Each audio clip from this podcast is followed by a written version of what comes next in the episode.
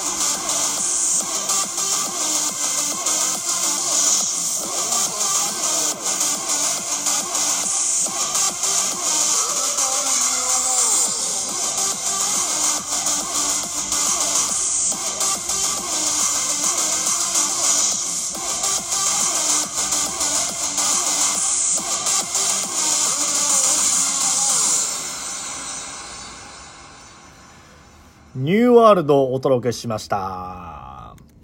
あの、握り拳を使ってね、作って、こう方向を上げるみたいな、えー、いうイメージを持って作らせていただきました。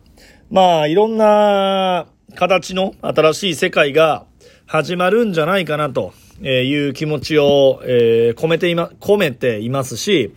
えーキング牧師の、えー I have a dream っていうところを、えーいただいたのは、もうまさにその通りで、